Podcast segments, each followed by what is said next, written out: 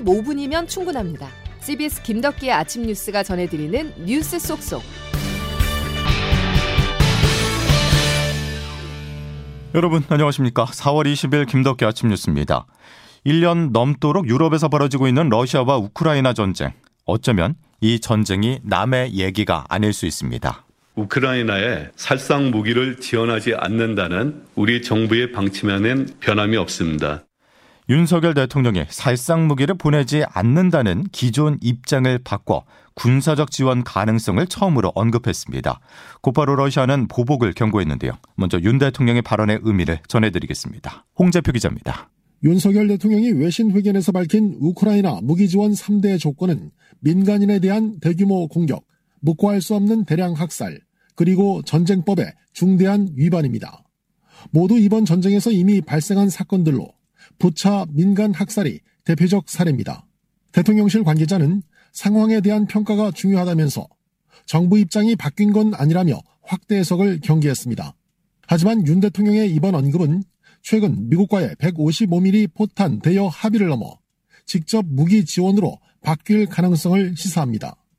이럴 경우 러시아와 관계 악화는 물론 한반도 정세에도 부정적 영향이 불가피합니다.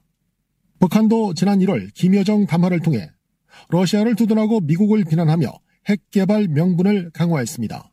멀리 우크라이나에서의 전쟁이 한반도의 긴장과 식냉전 기류로 이어지는 당혹스러운 현실입니다. 한편 교전 지역에는 살상 무기를 수출하지 않는다는 초당적 공감대이자 오랜 원칙이 무너지는 데 따른 저항도 상당할 전망입니다. CBS 뉴스 홍재표입니다. 러시아도 북한에 무기를 지원하겠다. 러시아의 위협입니다. 우크라이나 전쟁의 불똥이 직접적으로 한반도로 튀는 모양새인데요. 크렘린궁의 반응을 김학일 기자가 보도합니다. 드미트리 페스코프 러시아 크렘린궁 대변인은 조건부로 우크라이나에 대한 무기 지원 가능성을 언급한 윤 대통령의 발언에 대해 무기 공급의 시작은 특정 단계 전쟁 개입을 뜻한다고 밝혔습니다. 그러면서 유감스럽게도 한국은 우리의 다소 비우호적인 입장을 취해왔다고 말했습니다. 이어 전쟁에 더 많은 국가를 개입시키려는 시도가 더 많아질 것이라고 미국과 한국을 겨냥했습니다. 푸틴 대통령의 최측근인 드미트리 메드베데프 러시아 국가안보회의 부의장은 우리의 적을 돕고자 하는 새로운 열성가가 등장했다고 비꼬는 발언을 내놨습니다. 특히 북한에 대한 무기 지원까지 언급하며 러시아의 최신 무기가 북한의 손에 있는 것을 볼 때 뭐라고 할지 궁금하다고 말했습니다. 주한 러시아 대사관은 무기를 지원하면 지난 30년 동안 건설적으로 발전해온 한러 관계를 망칠 것이라고 비판했습니다. 이런 러시아의 반응에 대해 대통령실은 코멘트하지 않고자 한다고 밝혔습니다. 대통령실은 러시아 대변인의 언급은 가정적인 상황에 대해 이야기하는 것이라며 윤 대통령의 인터뷰 내용을 정확히 읽어볼 것을 권한다고 밝혔습니다. CBS 뉴스 김학일입니다.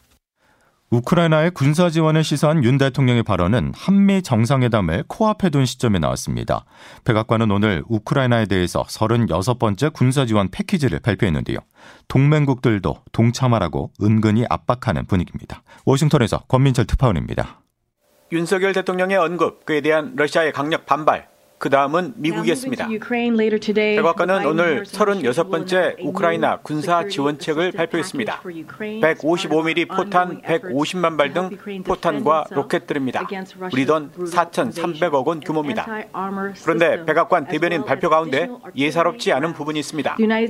미국은 앞으로도 동맹국들과 계속 협력할 것입니다. 우크라이나가 스스로를 지키고 민주주의를 수호하고 국민을 보호할 수 있도록 말입니다.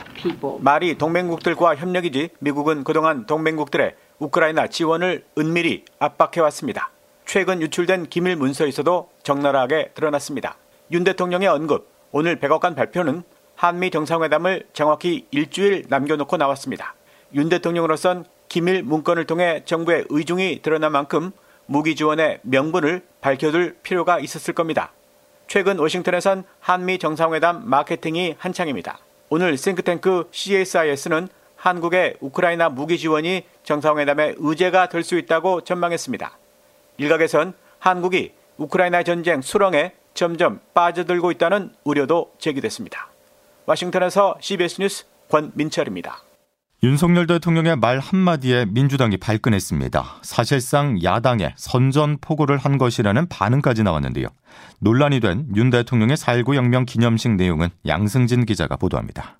분연히 일어섰던 4.19 혁명이 취임 후 처음으로 4.19 혁명 기념식에 참석한 윤석열 대통령은 피와 땀으로 지켜낸 자유와 민주주의가 사기꾼의 농락당해서는 안 된다고 말했습니다. 피로써 지켜낸 자유와 민주주의가 사기꾼의 농락당해서는 절대 안 되는 것입니다. 민주주의 위협 세력들이 독재와 전체주의 편을 들면서 민주 인권 운동과 행세를 하는 경우를 세계 곳곳에서 많이 봤다고도 했습니다.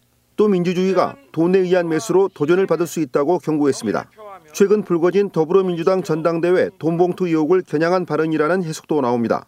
민주당은 기념사를 정치 선동의 수단으로 이용했다며 강하게 반발했습니다. 윤석열 대통령이 4.19 혁명 기념사를 야당과 언론을 공격하기 위한 수단으로 삼은 점은 매우 유감스럽습니다. 언론과 야당을 가짜뉴스, 사기꾼이라 지칭했다는 겁니다.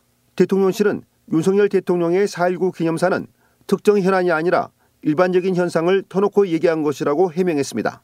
CBS 뉴스 양승일입니다. 민주당 전당대회 돈봉투 의혹의 핵심 피의자 강래구 한국감사협회장에 대한 구속영장이 청구됐습니다. 이번 사건으로 검찰이 첫 신병 확보에 나선 것인데요. 검찰은 구속영장이 받아들여지면 송영길 전 대표의 관여 여부를 집중 추궁할 예정입니다. 보도에 조태인 기자입니다. 이른바 이정근 녹취록에서 강래구 한국감사협회장이 주요 인물로 등장합니다. JTBC가 공개한 음성에 따르면 음. 마지막으로 의원들을 좀 줘야 되는 거 아니냐 나한테 그렇게 얘기하더라고. 강 회장은 돈봉투 살포에 깊이 가담한 인물로 추정됩니다. 검찰은 어제 강 회장에 대해 정당법 위반 및 뇌물수수 혐의로 사전 구속영장을 청구했습니다. 검찰이 돈봉투 의혹 사건 피의자에 대해 구속영장을 청구한 건 이번이 처음입니다. 연일 새롭게 드러나는 녹취록을 비롯해 검찰의 수사 속도가 빨라지면서 송영길 전 대표의 조기 귀국을 비롯한 연루자들에 대한 탈당, 출당 조치 등 결자 해지를 요구하는 의원들의 목소리가 커지고 있습니다. 당내 최대 의원 모임인 더 좋은 미래는 송 전 대표의 귀국을 요청했고 초선 모임인 더민초는 기자회견을 열어 지도부를 향해 엄중 조치를 해야 한다고 주장했습니다. 윤영덕 의원입니다. 기다릴 것이 아니라 보다 적극적으로 사실관계를 확인하고 엄중한 조치를 취해 한편 프랑스 현지에서 기자들을 만난 송 전 대표는 귀국 가능성 등에 대해 22일 기자회견에서 밝히겠다며 즉답을 피했습니다. CBS 뉴스 조태임입니다. 저희는 무한한 책임 무겁게 느끼고 있고요. 지금 가능했던 게 왜 한 달 전에 불가능했냐라는 비판은 저희들이 달게 받겠습니다. 전세 사기 피해자가 거주하고 있는 주택에 대한 경매, 매각 처분을 유예하는 방안이 오늘부터 시작됩니다. 하지만 유예를 강제할 수가 없어 금융사 자율 결정에 맡겨야 하는데요. 뒷북이라는 지적이 끊이지 않고 있습니다. 정부는 어제도 대책을 발표했는데요. 주요 내용 이준규 기자가 정리했습니다. 정부는 어제 전세 사기 피해 지원 본부처 TF의 첫 회의를 열었습니다. 전세 사기 피해 세대 파악이 끝난 인천시 미추홀구에 대해서는 오늘부터 바로 경매가 유예되도록 조치하는 한편 다른 지역에 대해서도 전수조사와 함께 추가 조치에 나설 방침입니다. 전세 사기 대응의 주무부처인 국토교통부는 대한변호사협회와 한국심리학회로부터 각각 100명의 전문가를 지원받아 피해자를 직접 찾아가는 상담 서비스에 나섭니다. 다만 피해자들이 원하고 있는 경매 시 우선 매수권을 주는 일이나 정부가 재정으로 먼저 보상을 한 후 나중에 돌려받는 선보상, 후구상의 경우에는 사회적 공감대 형성과 금융기관, 법원, 국회 등 거쳐야 할 절차가 많기 때문에 성사가 될지 되더라도 얼마나 시간이 걸릴지 알 수 없다는 입장입니다. CBS 뉴스 이준규입니다. 정부 대책은 반드시 실효성이 있어야만 합니다. 전세 사기가 들불처럼 번지고 있기 때문인데요. 서울 강서구와 인천 미추홀구에서 이제 경기 동탄에서도 피해 신고가 잇따랐습니다. 박창주 기자가 피해 현장에 나가봤습니다. 2년 전 회사 근처 오피스텔에 전세로 들어간 화성 동탄의 한 대기업 직원인 20대 A씨. 보증금이 매매가보다 천만 원 비싼 1억 2천만 원이었지만 집값이 너무 오른 데다 매물도 없어 서둘러 계약했습니다. 하지만 최근 계약 만료를 앞두고 집주인으로부터 파산으로 건물이 경매에 넘어간다는 문자 통보를 받고 좌불안석입니다. 그 뉴스에 나온 그 사람이 맞다고 해가지고 1억 2천 소유권 이전 등기를 뭐 접수해라는 문자가 안 좋죠. 동탄 지역의 또 다른 30대 직장인 B씨도 역전세 부담을 안고 오피스텔 전세를 얻었다가 비슷한 처지에 놓였습니다. 결혼을 준비 중인 B씨는 꼬박 모은 월급에 대출까지 받아 마련한 전세 자금이라며 망연자실한 표정입니다. 근데 이미 압류가 돼가지고 제가 뭐 손쓸 수 있는 게 없을 것 같아요. 당황스러워요 지금. 오늘 연락받고 바로 왔는데. 경찰은 최근 이 같은 전세 사기 의심 신고가 잇따르자 본격 수사에 나섰습니다. 사기 의혹을 받고 있는 집주인 부부는 동탄과 병점, 수원 등지에 오피스텔 250여 채를 소유하고 특정 공인중개사 사무소를 통해 역전세 거래를 계속해온 것으로 전해졌습니다. 동탄 지역의 한 공인 중개사입니다. 회사에서 좀 유명했대요. 주변에 있는 부동산들한테 이제 매물들 막 이거 매물 있으니까 이렇게 빼줘라. 이런 식으로 뭐 문자를 많이 이처럼. 경기 남부를 비롯해 전국에서 전세 사기가 잇따르면서 파문이 커지고 있습니다. CBS 뉴스 박창주입니다. 오늘은 장애인에 대한 이해를 높이기 위해서 제정된 장애인의 날입니다. CBS는 장애인들이 마주한 현실을 확인해 보기 위해서 장애인 거주시설에 잠입해 그 실상을 알아봤는데요. 예상대로 환경은 너무도 열악했습니다. 양영욱 기자입니다. 방 곳곳에 진동하는 지린내, 대소변이 묻은 옷가지들이 한 구석에 아무렇게나 방치됐습니다. 스스로 옷을 벗고 입기 힘든 중증 장애인들이 소변이 묻은 옷을 갈아입혀달라 해도 거절당하기 일쑤입니다. 생활 시간표에 미리 정해놓은 씻는 시간이 아니면 좀처럼 씻지도 옷을 갈아입을 수도 없기 때문입니다. 생활지원교사 A씨입니다. 뭘 하든 그게 중요한 게 아니잖아요. 프로그램 돌려야지 있어 보이고. 중요한 건 이분들한테 1차적 지원을 해주는 거니까. 쳇바퀴처럼 돌아가는 시설 생활. 엄격한 조건을 지키지 못하면 밖에 나가볼 수도 없습니다. 그렇다고 시설 안에서 다양한 활동을 할 수 있는 것도 아닙니다. 밥 먹는 시간 외 대부분은 자유시간이지만 작은 방 한 켠에 누워있거나 복도를 배회하는 게 거주장애인들이 자유롭게 할 수 있는 전부입니다. 시설 안에서 살아간다기보다 서서히 죽어간다는 표현이 어울릴 만큼 무분별하게 방치된 장애인들. 기자가 일했던 시설에는 보통 2명의 생활지원교사가 14명의 장애인을 돌봤는데 이런 시설에 거주하는 장애인들은 전국 2만 8천 명이나 됩니다. CBS 뉴스 양형욱입니다. 김덕기 아침 뉴스 여러분 함께하고 계십니다. 어제는 때 아닌 여름 더위가 찾아왔었는데 오늘은 어떨지 기상청 연결해서 알아보겠습니다.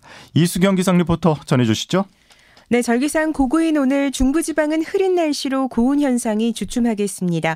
하지만 남부지방은 때이른 초여름 날씨가 예상되고 있는데요. 오늘 낮 기온 남부지방과 강원 영동을 중심으로 25도 이상, 경상도 내륙은 30도 안팎까지 오르면서 다소 덥겠습니다. 오전까지 서해안을 비롯해 곳곳으로 안개가 짙은 곳이 많아서 교통 안전에 주의를 하셔야겠는데요. 강원 산간은 현재 강풍특보가 내려진 가운데 바람이 강하게 불겠습니다. 중부지 방 지방은 오늘 아침에 안개로 인해서 약하게 이슬비가 내리는 곳이 있겠고 강원 영동과 남부지방은 가끔씩 구름이 많겠습니다. 아침 기온 어제보다 더 오르면서 서울은 15도 안팎인데요. 낮 최고 기온은 서울 18도에 머물겠습니다. 그 밖의 지역 파주, 철원 20도, 대전 25도, 강릉, 광주 27도, 대구는 오늘 30도까지 예상됩니다. 날씨였습니다. 목요일 김덕기 아침 뉴스는 여기까지입니다. 내일 다시 뵙죠. 고맙습니다.